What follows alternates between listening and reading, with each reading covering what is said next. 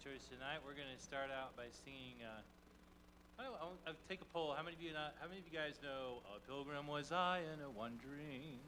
Right? You know that song? Uh huh. Okay, well, that's what we're going to start with. So let's stand and we'll sing it out together.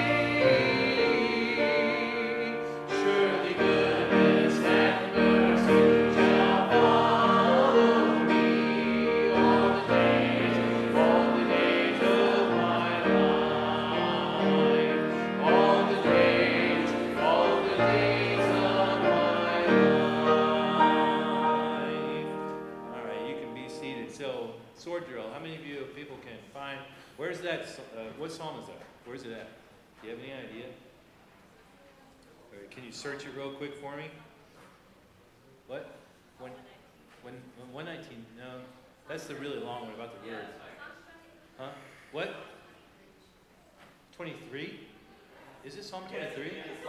Oh, okay. It's Psalm 23, okay. Oh, we all know what Psalm 23 is. Right? Pastor could probably quote it starting at verse, as long as he starts at verse 1, right? That's right. Uh, all right. Okay. All right. What? Yes, it does say that. Eh? Okay, I got it my shepherd, I shall not want. He maketh me to lie down in green pastures. He leadeth me beside the still waters. He restoreth my soul. He leadeth me in the paths of righteousness for his name's sake. Yea, though I walk through the valley of the shadow of death, I will fear no evil, for thou art with me. Thy rod and thy staff, they comfort me. Thou preparest a table before me in the presence of mine enemies. Thou anointest my head with oil, my cup runneth over. Surely goodness and mercy shall follow me all the days of my life and I will dwell in the house of the Lord forever. He helps us, right? He encourages us, He guides us, He cares for us.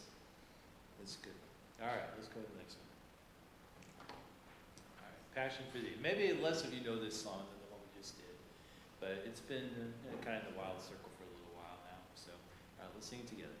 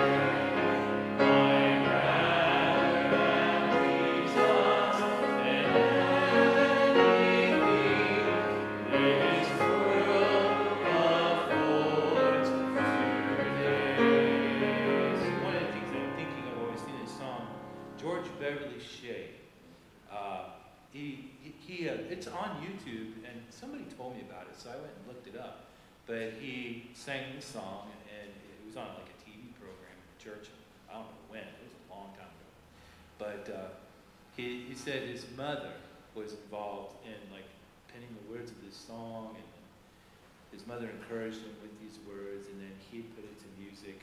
And he sang a solo in church with this song, and he said, This is my testimony tonight. And that right there kind of is a, is a piercing thing because are you really, is that really in your heart? Do you really want Jesus more than anything? and you sing that song and it comes from your heart and you have meaning in it, and that that challenges you, doesn't it? Because what do you really want? Do you really want Jesus more than anything else in the world? So let's sing that second verse. My brother.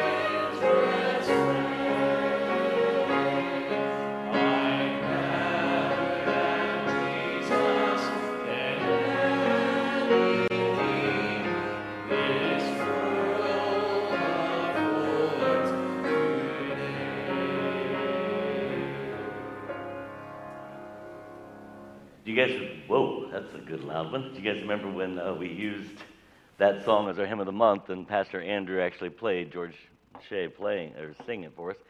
So uh, he died at the age of 104 years. Yes, exactly. So uh, born in 1909, died in 2013.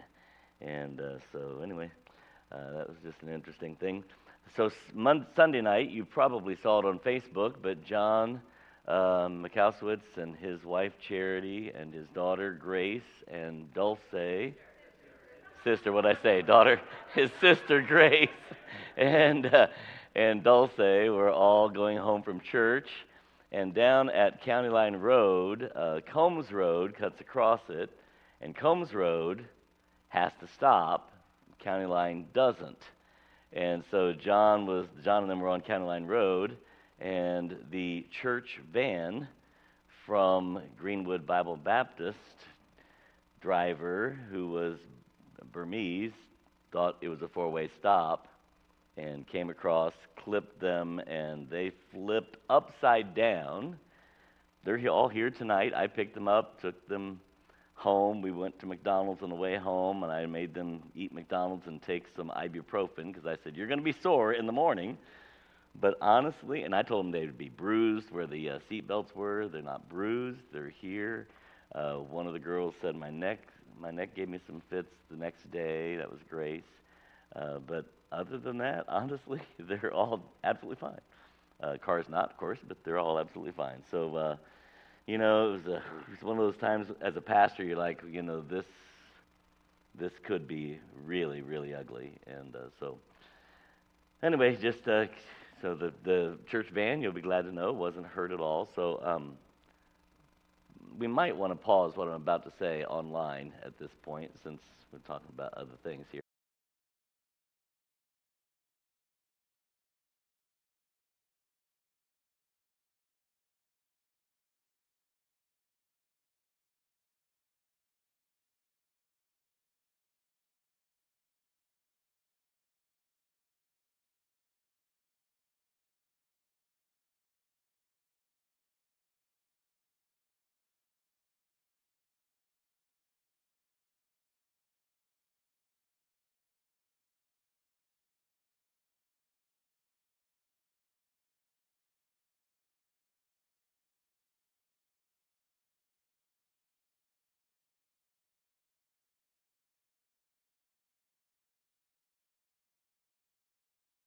Back on. Uh, thank you. I just didn't want to say everything like that online. But anyway, so they're all fine, and you can see them here tonight. So just to let you know, it was a it was a blessing, and a couple churches got the chance to fellowship out alongside the highway. So not that I'm suggesting anybody else do that again, but anyway, that was it. So we're going to continue our study of side by side, and just to let you know, um, a few of you have asked, you know, hey, Pastor, the stuff happening in Israel. Do you think we ought to do a study. And we're going to interrupt everything we're doing on Wednesday nights and do that. I talked to Captain Bly, and he and I are going to kind of team up. He really knows the, the uh, Islamic side of this whole story much better. Uh, if you know his story, I'll tell it to you real quickly if I can get it in a nutshell. But basically, he was working uh, at the Pentagon when 9 11 happened. I don't know if he was actually at the Pentagon that day, but he was working, his, his job took him to the Pentagon. And uh, so the president didn't know much about Islam, and uh, all of a sudden, it's like we need to find out some things. And somebody, you know, this is just how the Lord works. Somebody says, "Well, I know a guy.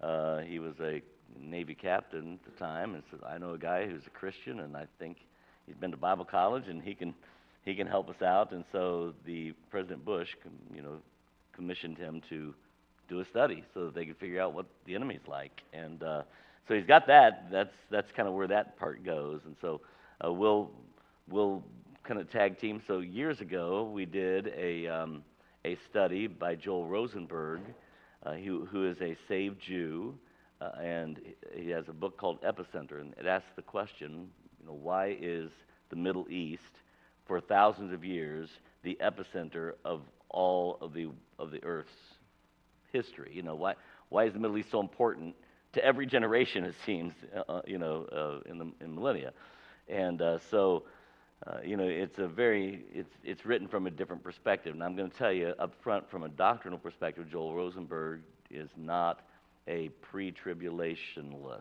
okay? We believe that the Bible teaches that we won't, we're not going to be here. So, first thing we want to do is eliminate all of your fears because we're not going to be here. Read Revelation 4 carefully, and you'll notice that the church is gone, and, and everything that, uh, that, that John describes in the book of the Revelation from chapter 4 on, he's describing from heaven, and, and it's an interesting perspective. But anyway, um, but ha- having said that, Joel Rosenberg has a unique understanding because he, of his background of being a, a Jew. And so um, it's a good book.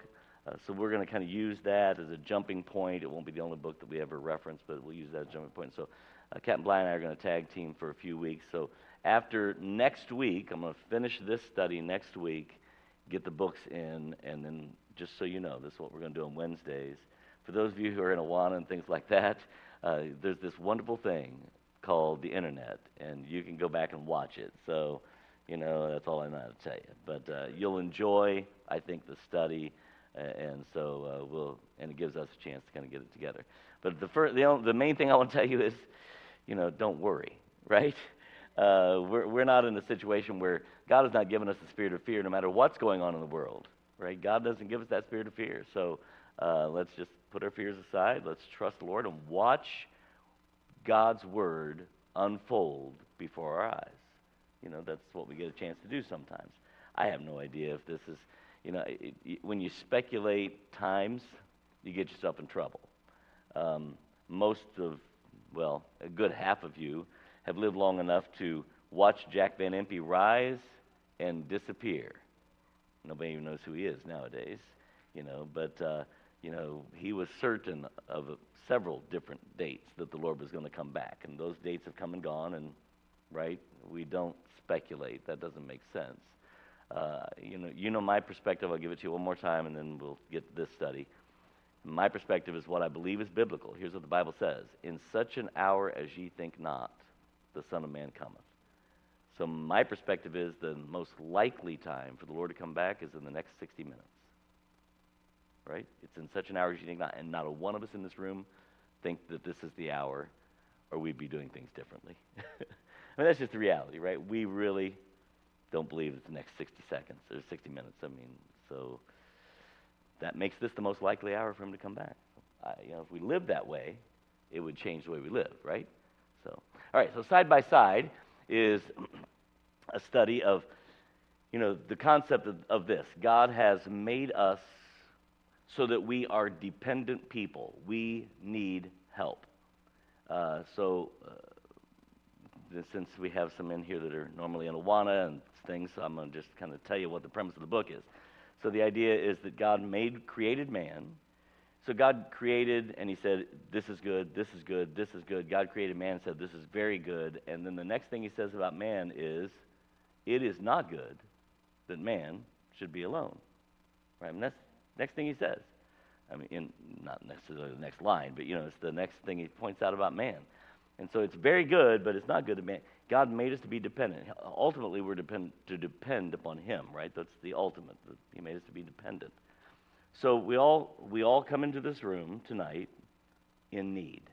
Every one of us in need of somebody to help, and God has provided that help through His Holy Spirit, through the Word of God, and through the church the people sitting around you, God gave you on purpose so that you can have some encouragement, some somebody to come alongside.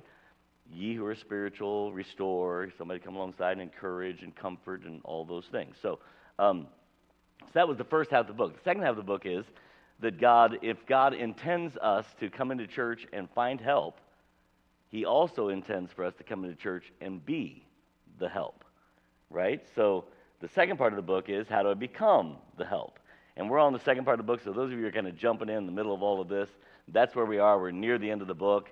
We're just about done. And uh, so uh, we'll have a word of prayer and we'll jump into the study. Father, we love you. Thank you for your blessings. Thank you for the opportunity to grow together, to, to as iron sharpens iron, just touch one another's lives and sharpen, encourage, and lift up. Pray that you would help us to, to take seriously the responsibility you've given us as a body uh, to uh, fitly join together and do our part. And uh, we just pray that you would uh, strengthen us through that, and we'll praise you for all that you do in Jesus' name. Amen. Okay, so this part of the book is very, very practical side. I mean, this is like, let's get to the nitty gritty on the practical side. So here, here we go. Not only do we need help, we need to be help. So, becoming a good helper, we remember these are the things we've already studied. We have the Holy Spirit of God, right? The Spirit of God is in us, empowering us to do this. Say, Pastor John, I don't feel comfortable doing that. Okay, so what's that got to do with what you're called to do? I don't. What what, what would you say if I, if you if I said I don't feel comfortable sharing the gospel with lost people? yeah, get right. Would you say that doesn't matter, Pastor John? You're still supposed to do it. Your comfort level isn't the important part of this equation, right? We're called by God to do it. Same way here. The Holy Spirit empowers us to do these things.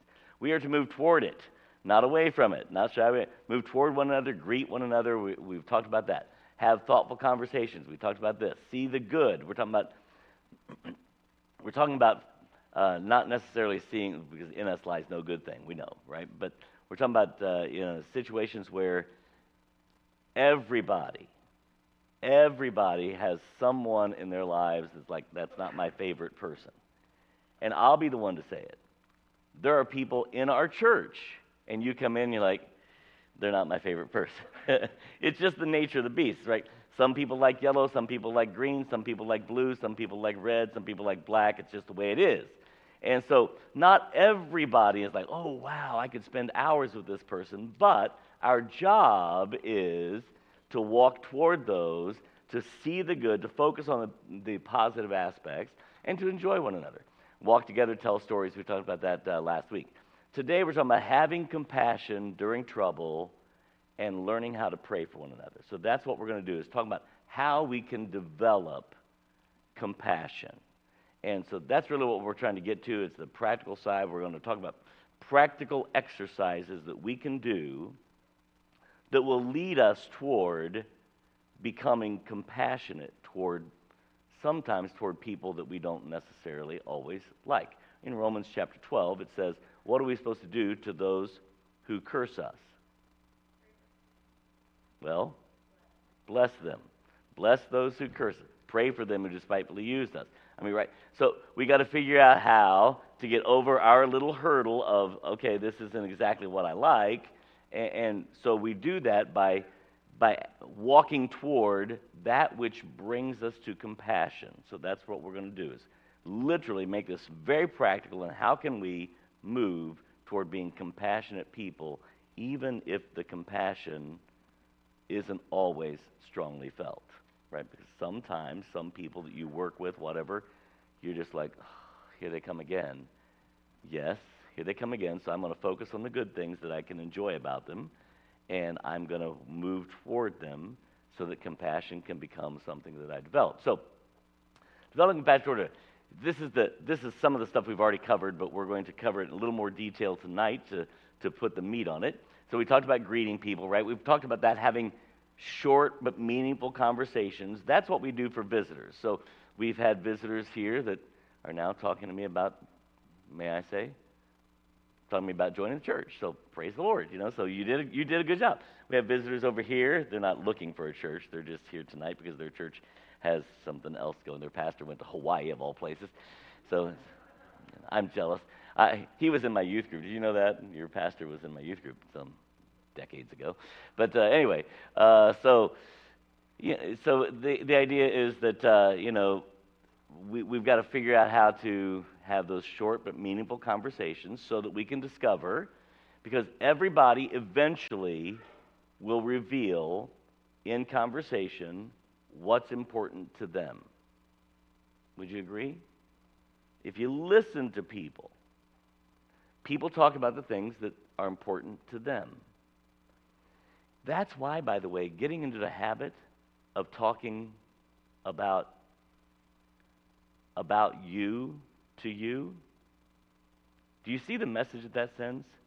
If I talk to Steve about Steve, now if I talk over here to Miss Sharon about Steve, that's a problem. But if I talk to Steve about Steve, I'm revealing what's important to me.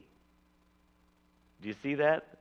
That's why, that's why husbands, you got to talk to your wife a lot and you talk about your relationship and you talk about the time you spend together and you, you do that. you know why because you're revealing what's important to you if all you ever talk about is football you're revealing what's important to you and that can be a problem you see that can be a problem and so but so we wanted to learn we're trying to get over that hurdle and so we want to discover what's important to them here's here's a reality the most important thing to most of us whether we like it or not, and, and the Lord's trying to, to heal us of this problem. But what's the most important thing to your pastor? Be honest. Me. Same way with you. The most important thing to you is you. You know, all you have to, to prove that, all you have to do is make somebody uncomfortable. You know, turn the heat up a little bit. Uh, you know, have them sitting someplace that's too crowded, whatever. Make somebody feel uncomfortable, and all of a sudden it becomes very obvious that we're we're very important to each other to, to ourselves, right? And so uh, I, I, I was trying to remember this morning, I was going to look this up this afternoon, so somebody can look this up for me. But somebody said something along this line The sweetest sound to any ear is what? Their own name. Their own name. People love to hear their name. People love to hear their name. And uh, so that's why it's important to, you know, it's just true, right? And so uh, but we learn what's important. Then we, then we pray for them. We pray for them with the knowledge that we have. We've had short but meaningful conversations. We know what's important to them, so we can pray. And this is what we're doing is we're beginning a relationship with this person. We're moving it from, oh yes, I know their name and I see them occasionally, to a relationship status, which we must do as a church to accomplish what God has called us to do for one another. Because we come in needy, and we come in called by God to be helpers. So that requires that we get beyond the little scratching the surface stuff, right? So we start with scratching the surface. We talk a little bit, we find out things that are important, and that's how, that guides us in our prayer for them. Then we, then we focus on, I'm going to see the good in that person. They're not my favorite person on the planet, but I'm going to focus on the things that I do like about them. I'm going to learn to like them, and I'm going to learn to start enjoying being with them, right? And then, we, then that turns into longer conversations. It's not just the short snippets, but it becomes longer conversations. Now, all of this, by the way, is helping me to develop compassion toward this person. And then with the longer conversations and now the things that I've, the other things that I've learned about them, my prayer for them changes and it magnifies. Now you say, Pastor John, I, I can't keep up with all of these people. You're right. I, I, I'm sure that that's difficult and if not impossible for every one of us to do here. So, what do you do? Well, I'm suggesting that you break out of the little mold of the seven people that you always talk to and find somebody else to add into this mix and start this process with them.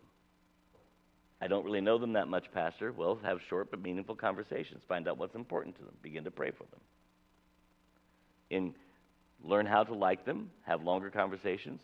Now pray for them with, with greater capacity, right? So that's, that's going to start this process of being able to have compassion. You're going to move toward people. So, compassion, by definition, uh, carries with it some things. Empathy. What is empathy? Somebody give me a good definition for empathy. Feeling what they're feeling, right? we, some people would say walking in somebody's shoes, putting yourself in their place. Uh, sympathy is, is I feel sorry for, and that's fine. We can have sympathy, but empathy is to put things into the perspective of, I want to kind of, it, as best I can, right? We know that we can't literally do this, but as best we can, we imagine ourselves where they are, and we allow, you know, ourselves to begin to feel what they might feel. What this helps us do, by the way, because the book goes into, uh, spends a whole page on, on what not to say, because there's a lot of times we stumble over ourselves when we're trying to help somebody, you know, and we say the wrong things. Um, I'm a believer that I would rather you say the wrong thing than to say nothing. Nothing's a cop out, and nothing almost always accomplishes nothing, right? So rather than just, well, I don't want to hurt anybody's feelings, I'm going to say the wrong thing, I'd rather you say the wrong thing. But, But if we, if we empathize, we put ourselves in their shoes, it will help us not to say the wrong thing because now we're feeling how they feel and we might be able to understand how what I'm about to say would sound to them if I were saying it to them. Here's what the Bible says in Romans 12 15. Rejoice with them that do rejoice, and weep with them that weep. Guess what? This concept of empathy is a biblical mandate for the church. We're supposed to do this, right? This doesn't say, pastors, rejoice with them that do rejoice and weep with them that weep. It's talking to the church at Rome. It's like, hey, this is what Christianity looks like. Christianity takes that next step into someone's life to empathize and to, to put yourself in their place. I, will bring up the example. They're over in the other class, but we'll talk about them. They can go back and watch it. I don't really care. So, you know, so uh, John Charity, they, they just turned their car upside down, right? Uh, their car is no longer drivable. Now we can say, praise the Lord, and we focus on all that, and that is a wonderful because they were that could have been a disaster, right? But there's still a lot of things they have to deal with. I mean, a lot of things they have to deal with, right? So uh, it's not merely enough to say, praise the Lord, as if, if we put ourselves into their place. Now, I'm telling you that the church is taking good care of them, right? So, you know, we will hope that all of that works out. Uh, you know, that's still not much for a car, but we'll still hope, you know, all this work. They just got married in August. Welcome to the ministry, right? I was like, yikes. Uh, so these kids are, you know, it's that kind of a thing, but uh, we need to approach it with empathy, uh, rejoicing with them that rejoice and weeping with them that weep. Uh, in, in compassion, compassion demands some action on our part. We need to remember.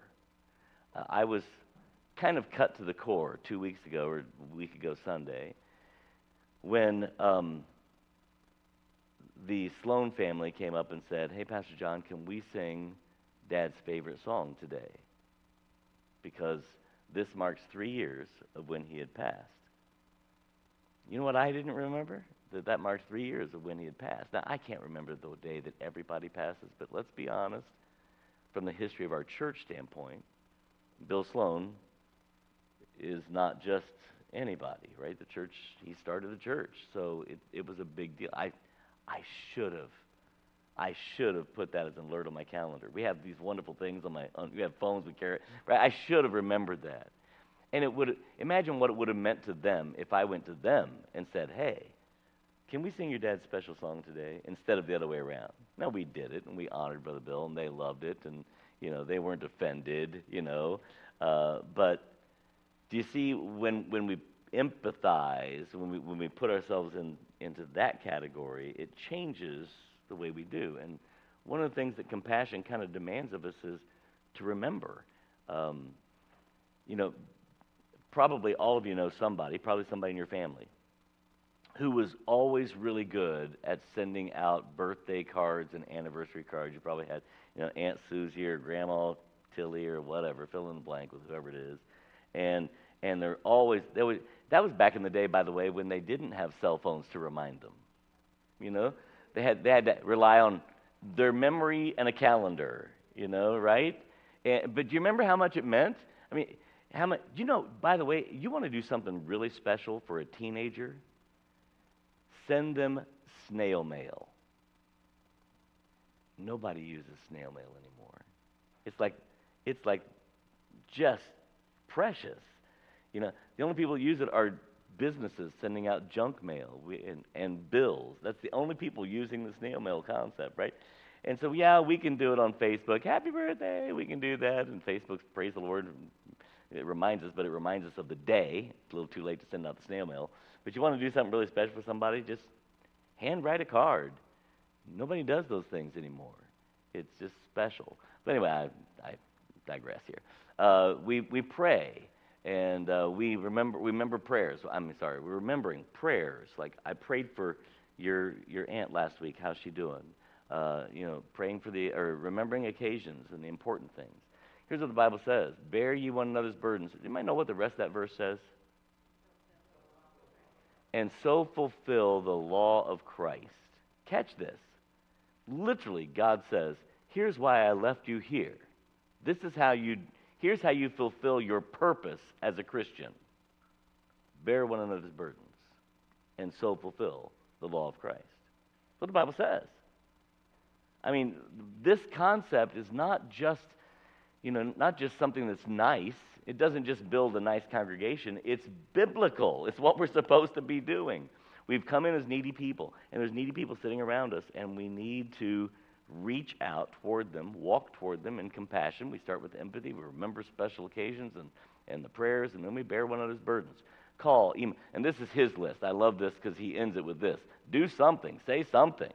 Just, just anything, right? Just do something. You know, somebody's hurting, we don't know what to say. We, I mean, honestly, be honest. You don't have to tell me out loud, but somebody has lost a loved one and you don't know what to say, and you literally, not just that you don't say anything, you avoid them because you don't know what to say. So you kind of you avoid them. I don't know what I'm supposed to do, so I don't want to say the wrong thing. So I'm not. Not only not going to say anything, I'm not even going to put myself in that position, and we we stay away from people. It's not the way we're going to fulfill what God's called us to do. I'm running out of time, so we got to hurry. Uh, so then we that that compassion brings us to something praying during trouble, and I love what he says here. So he he uses the let's pray now concept. So somebody comes up to you at church and says, "Hey, would you pray for so and so?" Right? And if you're like me, if I say yes, I will, and then walk out, do you know, you know the chances of me remembering to do that are? So the let's pray now concept is you know, let's just get this done. By the way, in church, we it's okay. You can pray anytime you want to in church, right? Nobody's gonna nobody's gonna jump all over you for praying in church. And so, uh, but he goes on to say this: Let's pray now, and listen to this line. This is from the book, and it is is as if the universe opens and this two way, two dimensional conversation suddenly becomes three dimensional. Everything changes because we've invited the God of the universe into this conversation in a very real way. And, and it's, what, a, what a great picture of what this does, right? Let's pray now. And it's like, oh, literally, as you know, the heavens open up and we're, we're at the throne of God together. So, what was once just a two dimensional picture, right, just a flat page, all of a sudden is 3D and everything, you know, it's. Do you remember? No, you don't. Does anybody remember the Song of the South besides me? The Disney movie Song of the South. It's, it's forbidden. It's verboten at this point. You're not allowed to see it because it's considered racist but the Song of the South had Uncle Remus, and he talked about Brer Rabbit and all that kind of stuff, right? So that was that one. One of the very first ones that they did.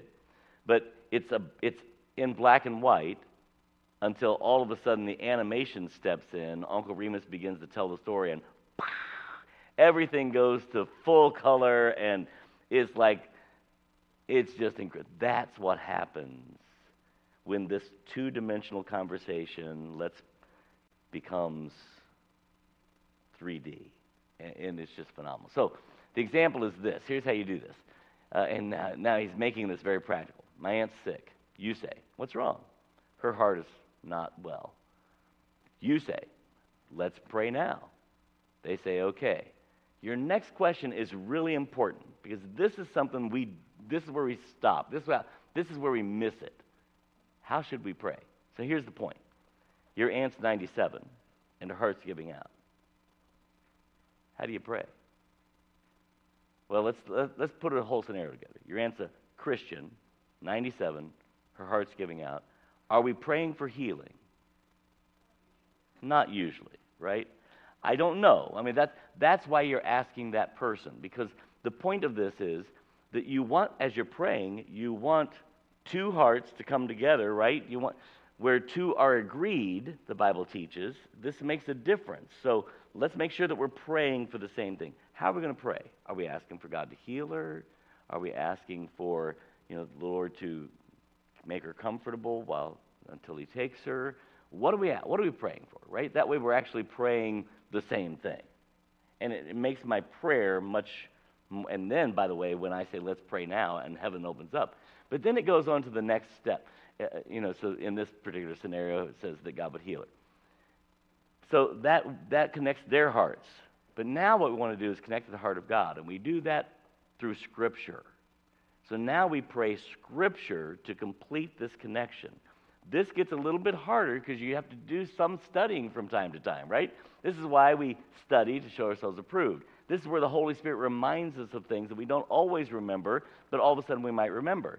So, you know, uh, here we are. We're, we're you know, well, she knows the Lord, and I, I you know, I, I think she just she would just rather die and go to heaven. Okay, so now we can pray, and we're going to pray the promises that God gives of heaven and the, the wonders that are there, right? So, because here's what happens when we connect our hearts to the heart of God, we have made a prayer that God can answer, right? Remember, if we ask anything according to His will, He hears us.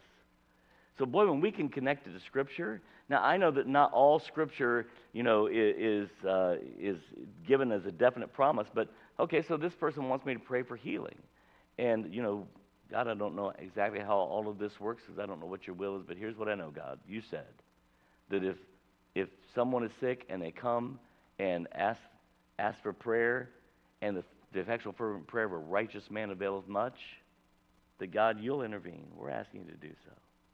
You've got two hearts connected. You're using Scripture to connect to the heart of God. And it changes your prayer. And all of a sudden, your prayer becomes more meaningful because we have Scripture to hang our hat on, so to speak, right? Because, you know, James says sometimes you have not because you ask not, and sometimes you have not because you ask amiss, according to your own lusts, right? God doesn't give us just whatever we want. But when we connect to the heart of God, now, God, here's what you want. God, you want us to have joy. You, God, you want us to have comfort. God, you want us to have peace. Would you bring peace into this person, into your child's heart? God's like, well, of course I will. I've already promised. Right?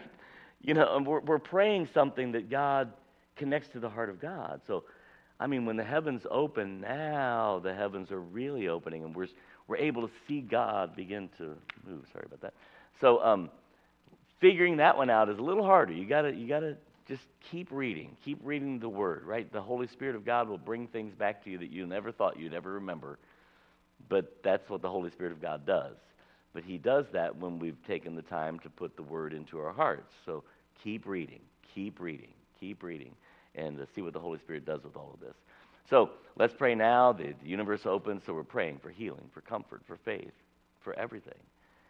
Compassion then goes the next step. Then follow up. Hey, how's your aunt doing? Right? We prayed for her last Wednesday. How's she doing? And taking that step of, you know what I found? I don't have to remind myself. So this week, uh, this weekend, Peyton got sick. You know, got, he's a little kid. He gets sick, right? He gets sick. So they weren't at church Sunday. Probably didn't notice, but that's okay. I'm not offended. I'm, just, I'm, I'm just kidding. But you know, so uh, they were. He didn't come to church Sunday. Nobody had to. Nobody had to remind me to check up and see how Peyton was doing. Isn't that amazing? You know why? Because through relationship, Peyton becomes important to me. And what's important to me, I remember. It's amazing. So as we build relationship within the body, then that importance brings us to being able to follow up without the panic mode, all right? It's, you know, it's not going to be perfect. You're going to forget from time to time, but, uh, you know, just keep it. So we pray for these things. And we can, can you, you can think of some verses on healing. Can you think of any verses on comfort? Any principles? Doesn't that be a Bible verse? But say it again. God is the God of all comfort, the Bible says. He's my refuge and strength, a very present help in time of need. That's the God. You get the idea. So all of a sudden, the Holy Spirit starts bringing those back, and that's what we're praying to God. You are the God of all comforts. Would you comfort this heart? You know, and it is amazing, you know, that it's called praise when we tell God about Himself, right? Um, Psalm 139 says, O Lord, Thou hast searched me and known me. Thou knowest my down sitting and mine uprising. Thou understandest my thought apart. Tell me something. Do you think God knows this already? Why is David telling God this? Praise. Because when David says, God, you know everything about me, it reminds David who he's dealing with, right? And so when we come to God and when I don't know if I have the faith to ask this prayer, but I remember that God is the God of all comforts, of course I can ask God to comfort this family. Of course I can. And trust him to do that. You ever prayed and you're like, I'm afraid to pray out loud because if I do and it doesn't happen, what does that mean about my prayers? Well, when we're praying scripture, you know, it's, it's all about God, right? God, you're the God of all comforts. Come. And can you think of anything about faith? Any Bible principles about faith? We walk by faith and not by sight. I like the one where the guy says, Lord, I believe. Help thou mine unbelief. You know, that's a, that's a great prayer sometimes, right? To, to, to call upon God for you and then follow up. So, okay, we got to hurry. I'm running out of time. got to do this last thing. So then he goes into this thing. Now, I'm going to tell you honestly, I, I'm struggling a little bit. This guy is not, he's not an independent fundamental Baptist. I think I told you that. I didn't tell all of you that because you weren't here when we started the book. I'm not one of those guys that throws out the baby with the bathwater. I think we can learn from people, and so here we're going to learn, and we'll throw out what we don't like. The reality is, on this part, I was like, I don't know. Uh, he says he's going to use an illustration. And the reason I struggle with it is because I'm not sure that the illustration. I, like it when God says, This is an illustration. and, and he's just simply finding these things, and yet they're an illustration. I'm going to share it with you because it is an interesting perspective to see Satan's devices. And he uses four gardens in the Bible. And we'll look at the gardens first. I'll tell you about these. So, Garden of Eden, he says the Garden of the Wilderness. And here's his point. At one point, the whole world was Eden. You know, the whole world was lush. And the only reason we have wilderness now is because of sin, right? Under the curse. So that's, he's, he says, this is the cursed garden. Gethsemane, and then the resurrection garden is the garden where the, uh, the uh, empty tomb was.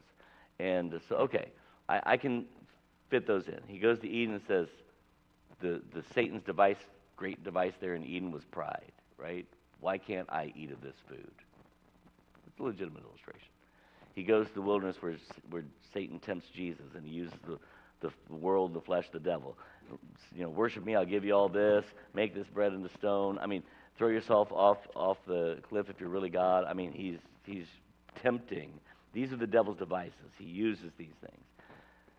We'll skip Gethsemane for just a moment, and then uh, resurrection is unbelief, and uh, the reason of that one is because you know the, the disciples struggle to believe the resurrection had happened. Right at first, they literally mocked the women who said, "We've seen him alive," and they go run and see uh, see the empty tomb for themselves. Thomas later on like still struggling with believing the res- resurrection. I mean, it was a it was a so these are the tools of Satan's devices.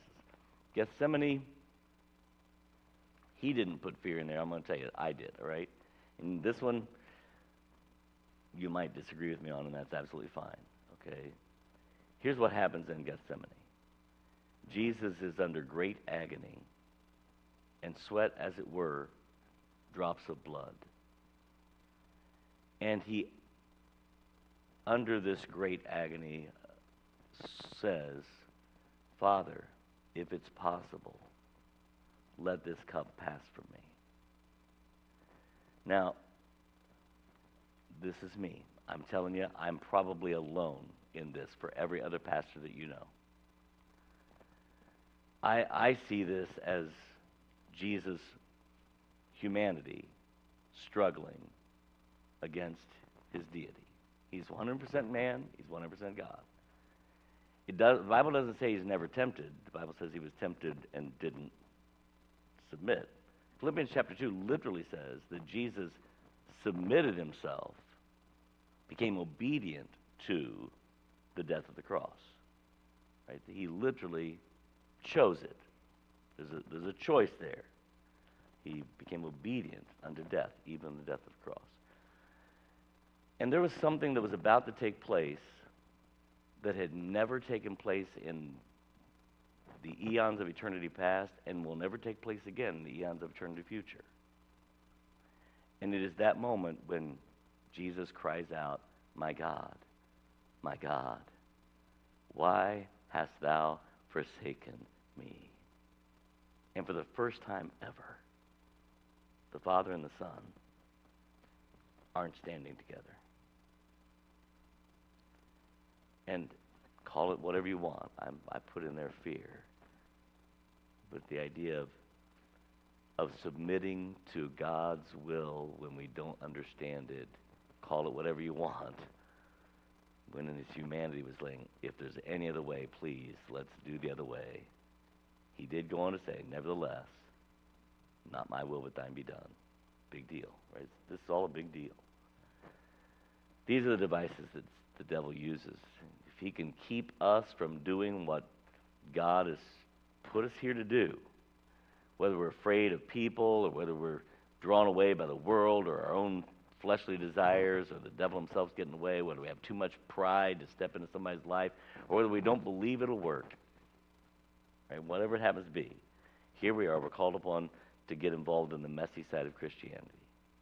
Let's help those who are in need. And we do that by developing compassion, moving toward them, and letting God use us. It will change your Christianity. It will. It will change your Christianity.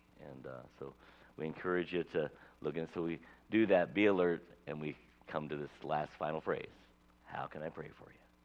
How can I pray for you? And uh, it's a challenge, but it's a wonderful challenge that I think if you'll do it, if you just pick one person, say, Lord, help me develop compassion for that one.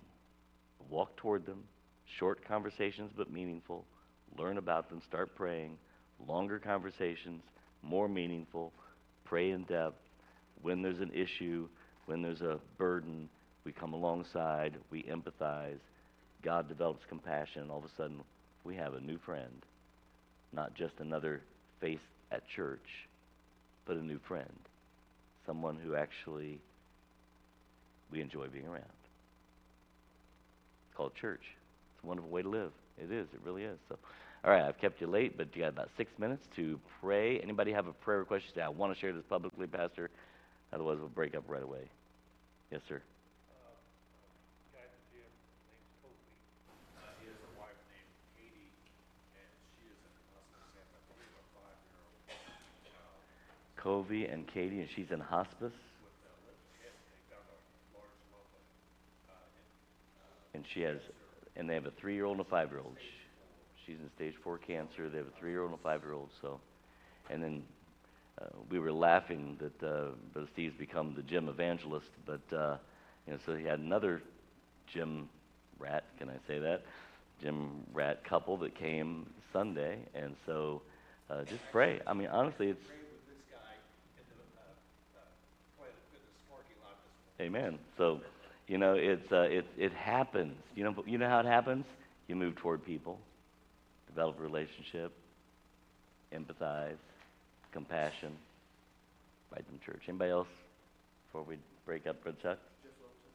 Oh yeah, thank you. Jeff Littleton was taken to the hospital today. His blood sugar was like 585, down to 510 the last I heard. Uh, but uh, um, he was in good spirits. You know, I walked in. He's like, Pastor, I love what you did with your hair. Um, so, you know, he's he's still Jeff, but uh, just pray that they can get that under control. That's a big deal. So, all right, yes, ma'am. Keep our mother Judy in prayer. Found out she's pregnant. Okay, So, um, anyway, just keep her in in prayer. And, uh, they're gonna be getting some counseling from somebody wonderful, so we're very grateful for that. And, um, but, uh, keep her in prayer. Amen. Suffering a lot with these asthma, and she can't take the medication that she needs because of pregnancy. yep. Judy and Paul. So pray for that as we have a chance to uh, counsel them toward getting some things right in their lives. So, all right, let's break up into prayer groups and When you're done, dismiss yourselves.